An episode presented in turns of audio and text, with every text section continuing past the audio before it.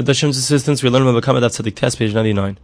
We begin on Tzadik Chesed Beis, page 98b, the very last line towards the end of the line.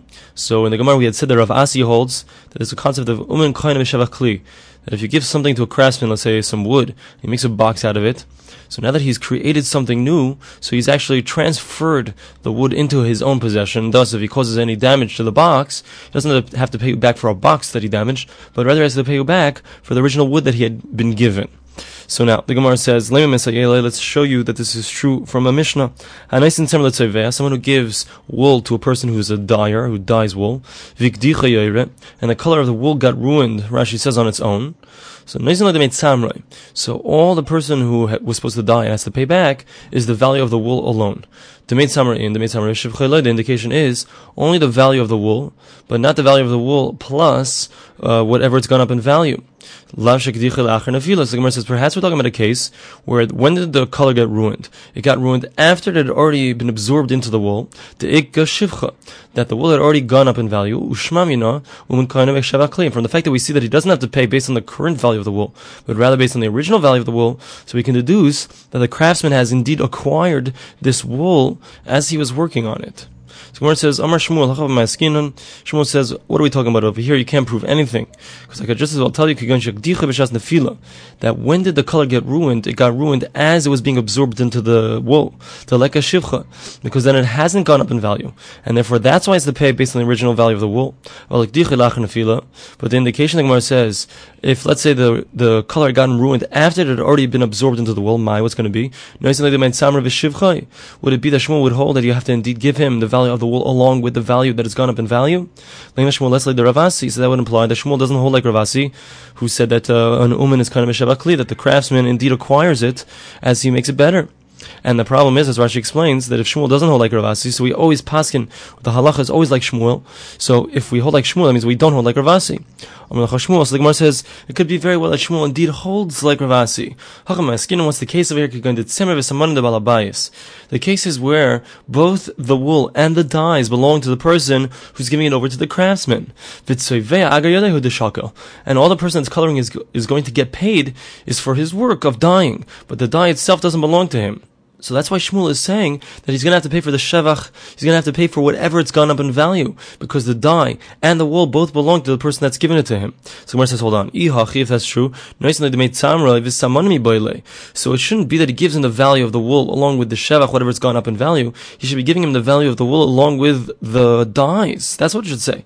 So Gemara says, no. Shmuel is not saying not like Rav Asi. He's not coming to contradict Rav Asi. He's just coming to say that this brisa isn't for sure an ironclad proof to Rav Ashi's statement, but he's not saying that it doesn't hold like him. Toshima. The Gemara brings another proof. talita If someone gives over his garment to a craftsman, if he completes his work and then he informs the person who gave him the garment that he's done, even if he takes ten days to come and pick it up and pay for it, eino ever alamishon baltalon. he's not going to transgress the prohibition of not paying right away. The Torah says that if you hire someone to work for you, you must pay them on the same day that they work, and if you don't, you've transgressed this prohibition. So in this case, where the craftsman has not yet given back to the person who hired him, so there's no transgression once the craftsman has returned it to the person who gave it to him, now when the sun sets, so he's going to transgress the prohibition if he has not yet paid him for his work.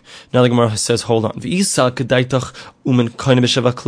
if Rav Asi is correct, that the craftsman actually acquires the thing that he's working on as he makes it better, so that means, what's the understanding of what's happening? I'm not paying you for your work, but rather I'm paying you to buy back my thing. So if that's the case, then how can there be a transgression if I don't pay you by evening of Baltalan, of not paying a worker on the same day? Over here, it's not a worker, you're paying for the item. There's no prohibition if you have not paid for the item yet. Um, Rav Mari, Breder of Kahana, so Rav Mari, Breder of Kahana says over, over here, but Garda de Sarvala. The case that we're talking about is where he's combing a woolen garment, the Leka Shivcha, that it hasn't gone up in value. Meaning it's just an action that, that you're smoothing it out, you're softening the garment, and therefore, the garment itself hasn't changed. So one says, wait, saif saif, In the end, oh, why did I give it to you? I give it to you to soften, give it racheche.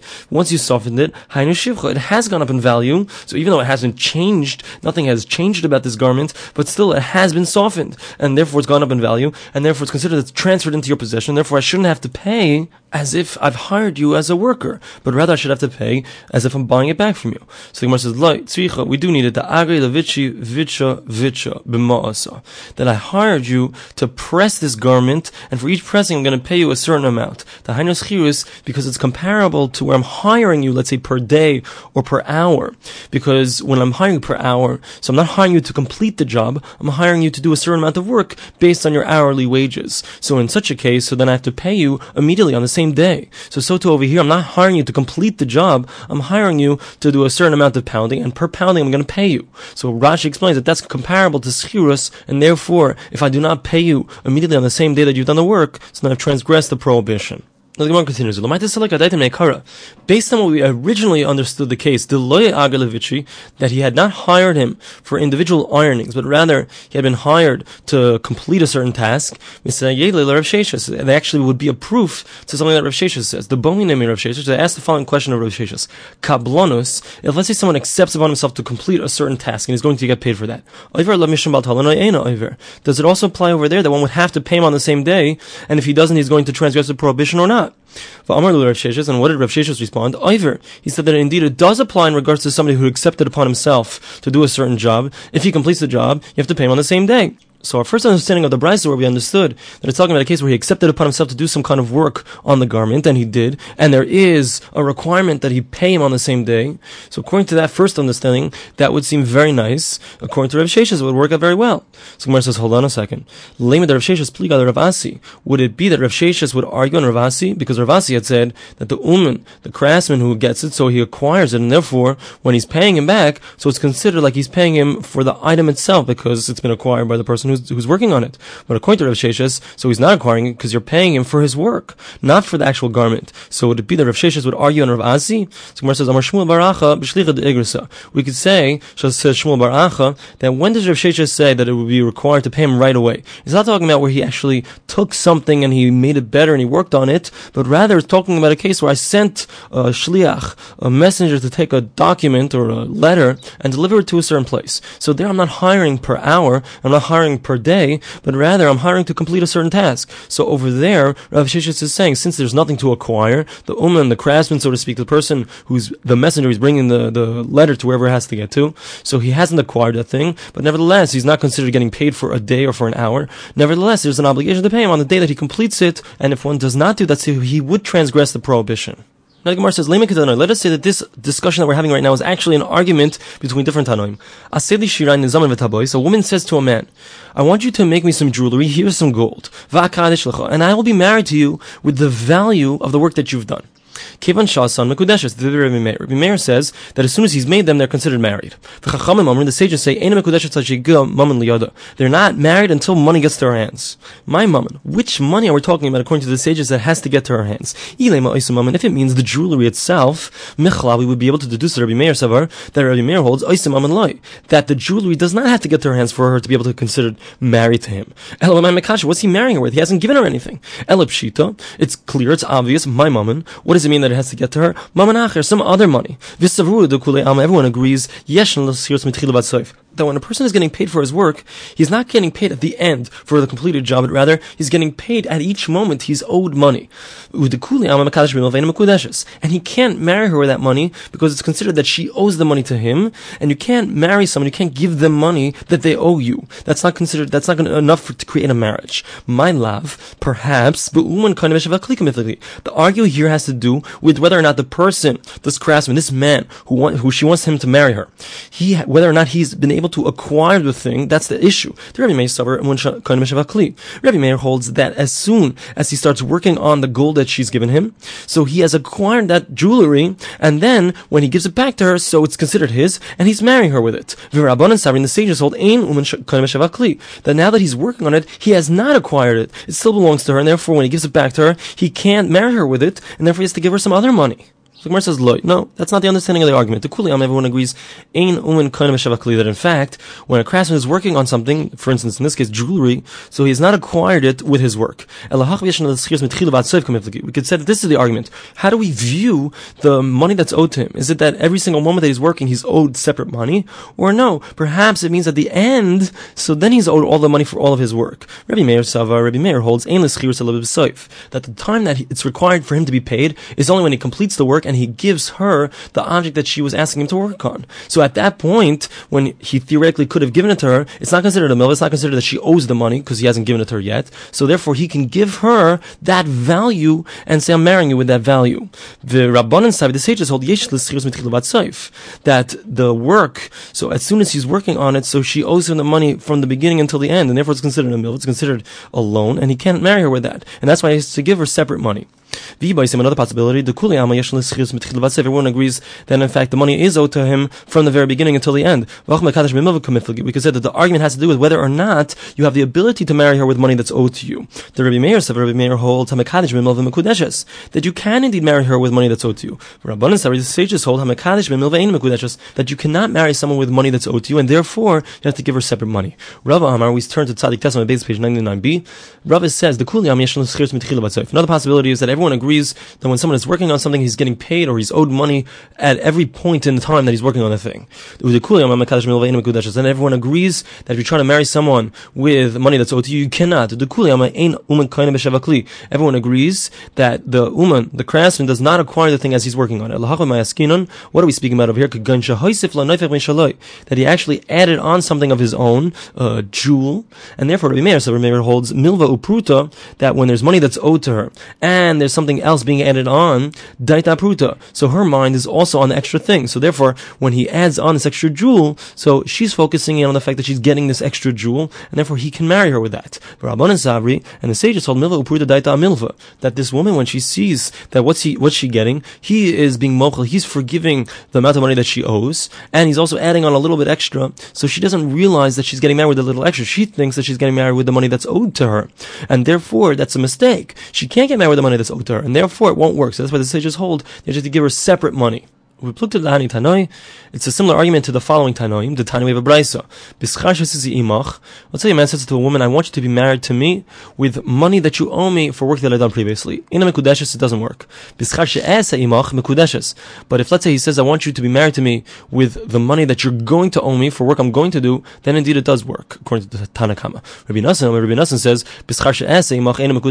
that if he wants her to be married to him with the money that he's going to do work for her soon, so it won't work Certainly in a case where he says, I want you to be married to me with money that I already was owed for work that I did for you previously. Rabbi Rabbi Yehuda Nasi says, Be'emes, Amar, in truth, they said,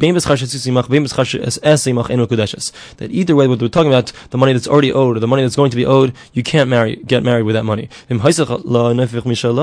But if he added on a jewel of his own, then it will be indeed married. What's the difference? What's the argument between the first Tana and Rabbi Nassan? How do we view this payment that's going to be given to him? Is it considered that he's getting paid for each moment that he's working? He's owed money from the beginning until the end, and then would be a milveh, be considered a loan, and you can't get married with a loan. Or perhaps no, it's considered only at the end that the money is owed when he gives it back to her. So that's the argument. Ben Rabbi Nassan Rabbi Yehuda Nasi, it can be what's the argument between Rabbi Nassan and Rabbi Yehuda Nasi, milveh that if, if there's money that's owed, and there's an extra dollar that's added on, or there's an extra jewel that's added on, what does she have in mind? That she's getting married with the money that's owed, or the extra dollar, the extra jewel? Amar Shmuel. Shmuel says, Tavach umen shekilkel, if you have a person who's a professional slaughterer, and he ruins the animal, because let's say the animal moved around while he was in the middle of slaughtering, it was something that he should have noticed, he should have taken care of, Chay l'shalom, so he has an obligation to pay for the damage. Mazikhu poishehu, he's a damager, he's negligent. Nasik amar limikan, it's considered as if the person said, uh, slaughter from this place, which is the proper place, the shachal and he ended up slaughtering from the wrong place. So the Gemara says, Why does he have to say a double double way of saying it? He's a damager. He is negligent. Yamar maziku. Because if Shmuel had just said that he's considered a damager, I mean, I would have thought That's only where he's doing it and he's getting paid to do it. And there, if he ruins it, then he has to pay for the damages. Let's say I asked you to do me a favor to slaughter my animal and and then you damaged it, maybe there's no obligation to pay. That's what it's coming to say. It's considered a negligent one. Esiv asks the following question to Shmuel: If someone gives an animal to a slaughterer and he ruins it, uman pater. If we're talking about a person who's professional, so then there's no obligation to pay. But if it's a regular person who doesn't usually slaughter that much, so then there is an obligation for the regular person to pay. If the person is paying for the other person to slaughter the animal, ben chayiv. So whether we're talking about a regular person or a professional, there's going to be an obligation to pay. So Shmuel had said that no matter what, there's always an obligation to pay. Here we see this is not always true.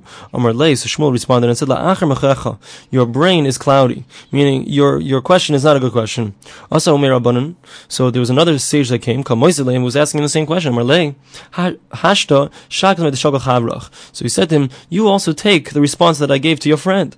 Meaning, you're not asking a good question. I was telling you the shita, the understanding, the opinion of Rabbi Meir, and you're asking me a question from the sages. You have to be careful with the words that I'm saying. I said that he's uh, considered a damager, he's considered a negligent person. It's as if he said to him, slaughter from one side, and he slaughtered from the other side. Who's the one that holds of this concept? Rabbi Meir. It's Rabbi Meir, the Amr It's Rabbi Meir who holds that you have to be careful of any eventuality. Even if the animal moves around, you gotta be you gotta be careful about that, and therefore he has to pay. Now the Gemara says, "Hey Rabbi Meir, which Rabbi Meir are we talking about that, that holds this way?" Ilim Rabbi Meir. If it's the following Rabbi Meir, the Tanam we learned in a Mishnah, Kasha Bala If the owners of an animal tied it up with chains, karoi, and properly locked the gate in front of it, Yatzav and nevertheless it went out and damaged, Bein Tam whether the animal is wild or not, Chayiv Div Rabbi Meir. Rabbi Meir holds there's an obligation to pay. So we see that Rabbi Meir holds that uh, a person is responsible for his stuff, for, responsible for the damages that he caused, even if it's out of his control. Piligi. So the Gemara says, no, that can't be the source because over there there's actually a Hakasov, special verses that teach us that in that case.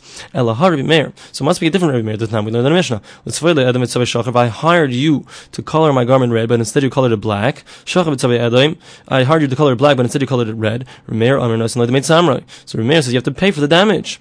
So there we see that if a person has done damage, he has to pay. He's responsible for it. So Gemara says, no, Hasam Yadayim Kalamine. That's different because I intentionally changed the color, and therefore that's why I have to pay. Elahar Rabbi Meir. It must be the following Rabbi Meir. The time we learned in the Mishnah. If someone broke his jug and he didn't take away the broken pieces from the public domain, or his camel fell down and he didn't stand it up, Rabbi Meir, I mean, Rabbi Meir says there's an obligation to pay for any damages that are caused by those things. His property, he hasn't taken it away. Um, the sages say that there's no obligation in regards to what the courts can require him to pay. But there is an obligation as far as the heavens are concerned. And we've established that the argument has to do with whether or not the person who has tripped is considered at fault. So basically, according to Rabbi Meir, so he holds niskal lav pishehu that we don't view the person who tripped as being at fault, and therefore, so let's say the person who left his broken pieces of jug in the middle of the road. So he says, well, why is it my fault? Why do I have to pay for this damage? He should have watched out where he was going. So that's not a taina. He doesn't have that claim. So therefore, we see that Rabbi Meir holds that in general, the person who has caused damage, he's the one who's at fault, and doesn't have so many claims that he can say. And therefore, in our case as well, where the animal is slaughtered, and he ruins the slaughtering because the animal moved around. So it's no fault of the person who's slaughtering. Nevertheless, we still say that there's a responsibility upon him, and he doesn't have so many claims that he can say. Rabbi Barchana said in the name of Rabbi Yechanan, If you have a professional butcher and he ruins the animal, there's an obligation for him to pay. Even if he's a professional as great as the butchers of Tzipori, I guess they were very good butchers. Rabbi Yechanan says, is it true that Rabbi Yechanan said this? Behold, Rabbi Barchana said, There was a story that happened with Rabbi Yechanan where someone slaughtered an animal and he ruined it, in the in a certain place. And he said, Go, I see the munchas of Tanagolim, afterich. And he says to him, go bring me a proof that you are a professional in regards to slaughtering chickens, and I won't make you have to pay. So we see that you don't have to pay if you're a professional. The says, Likash, it's not a problem. It depends on the person is getting paid who's slaughtering. If the butcher is getting paid, so then he has an obligation to pay, even if he ruins it, even if he's a professional. But if he's not getting paid for his work, so then he doesn't have to pay for the damage that he causes. Like this thing that Rabbi Zera said, person who wants the butcher to have an obligation to pay him, Yaktiv Ladiner, so he should at the beginning pay him a little bit, and this way he's already getting paid, and therefore there's an obligation for the butcher to pay if he ruins it. Meisir, the Gemara asks a question. You're telling me that there's a difference if he's getting paid or not. I'll show you that that's not true. Let's say we have three different cases here. First case is, let's say I give you wheat in order to grind the wheat, and you didn't soak it, and you didn't take off the chaff, and you made it that the flour wouldn't be very fine flour. So you didn't do what I told you to do. I gave over flour to a baker, and he made it into bread that the that it fell in, it wasn't puffy bread. Or if I give an animal over to a butcher and he ruins the animal, chayiv, there's an obligation to pay. Why? Because it's considered like he's getting paid. So we see it's considered like he's getting paid, but he's not getting paid. So it seems like there's an obligation to pay, even if he has not gotten paid. Where it says, Change the brisa and rather read it that the reason that there's an obligation for the person to pay for the damage that he caused is because he's getting paid. Grumta, there was a certain animal which had been slaughtered improperly, the Asai Lekamed Rav. It came in front of Rav. So first of all, he said it's not kosher, and second of all, he said that the butcher doesn't have to pay for the, the destruction that was caused. So Rav Kahana and Rav Asi, they both met this guy whose animal it had been, that had lost out big on this, this whole deal. Amrulay, so they said to him, Avid Rav Tarti, that Rav did two things for him my Tarzik says, what are these two things? If they meant that Rav had done two bad things to him, the should have said that it's kosher, like Rabbi Yosef Rabbi Yehuda holds, but nevertheless, that Rav had made it not kosher like the sages. And the second thing was that even if it would have been like the Rabbanan, that if Rav is going to say that it's not kosher like the sages, so they should have at least said that the butcher has to pay for the damages. Mm, Is it permitted to say such a negative thing after someone comes out of the judgment? An explicit brisa, when a person leaves a judgment and it wasn't a positive judgment for him, so one of the judges shouldn't say to the guy, listen, I actually had it, I, I had something positive to say for you, but the other guys, so they said the negative judgment of Allah. So what can I do? That there were actually greater amount of people who were saying negatively. Somebody who does this, about him the verse says that he's considered someone who's going as a gossip monger, revealing secrets. So it can't be that Rav Asi and, and Rav Kahana were saying such a negative thing. So actually, they were saying that, that he, Rav had done two favors for you. First of all, he didn't end up making you eat something which perhaps could have been forbidden. Not only that, but he prevented you from having to take money that was not rightfully yours. Itmar. It was stated in a Namoraitic statement, Hamar dinar. If somebody shows a money changer, a dinar, a certain currency, he wants to know if this money is good money, if it's uh, not forged. He wants to know if he should accept this money from his friend. And the guy says it's fine, you can take it. Vinimtzaran. It turns out that in fact the money was not good currency. It was a forged document or it was a forged coin. Tani chala. So we have one brisa that says uman potter. If the guy was a professional, there's no obligation to pay. Head chayiv. But if it's a regular person, there is an obligation. V'tani yidach. We have another brisa that says beinam and bein Whether we're talking about a professional person or or a regular person, chai, there is an obligation to pay. Amar Papa. So Rav Papa explains what's the difference between the two braysias. Kitani uman patu. When do we say that if a person is a professional, that there's no obligation to pay? Going danchu v'isur.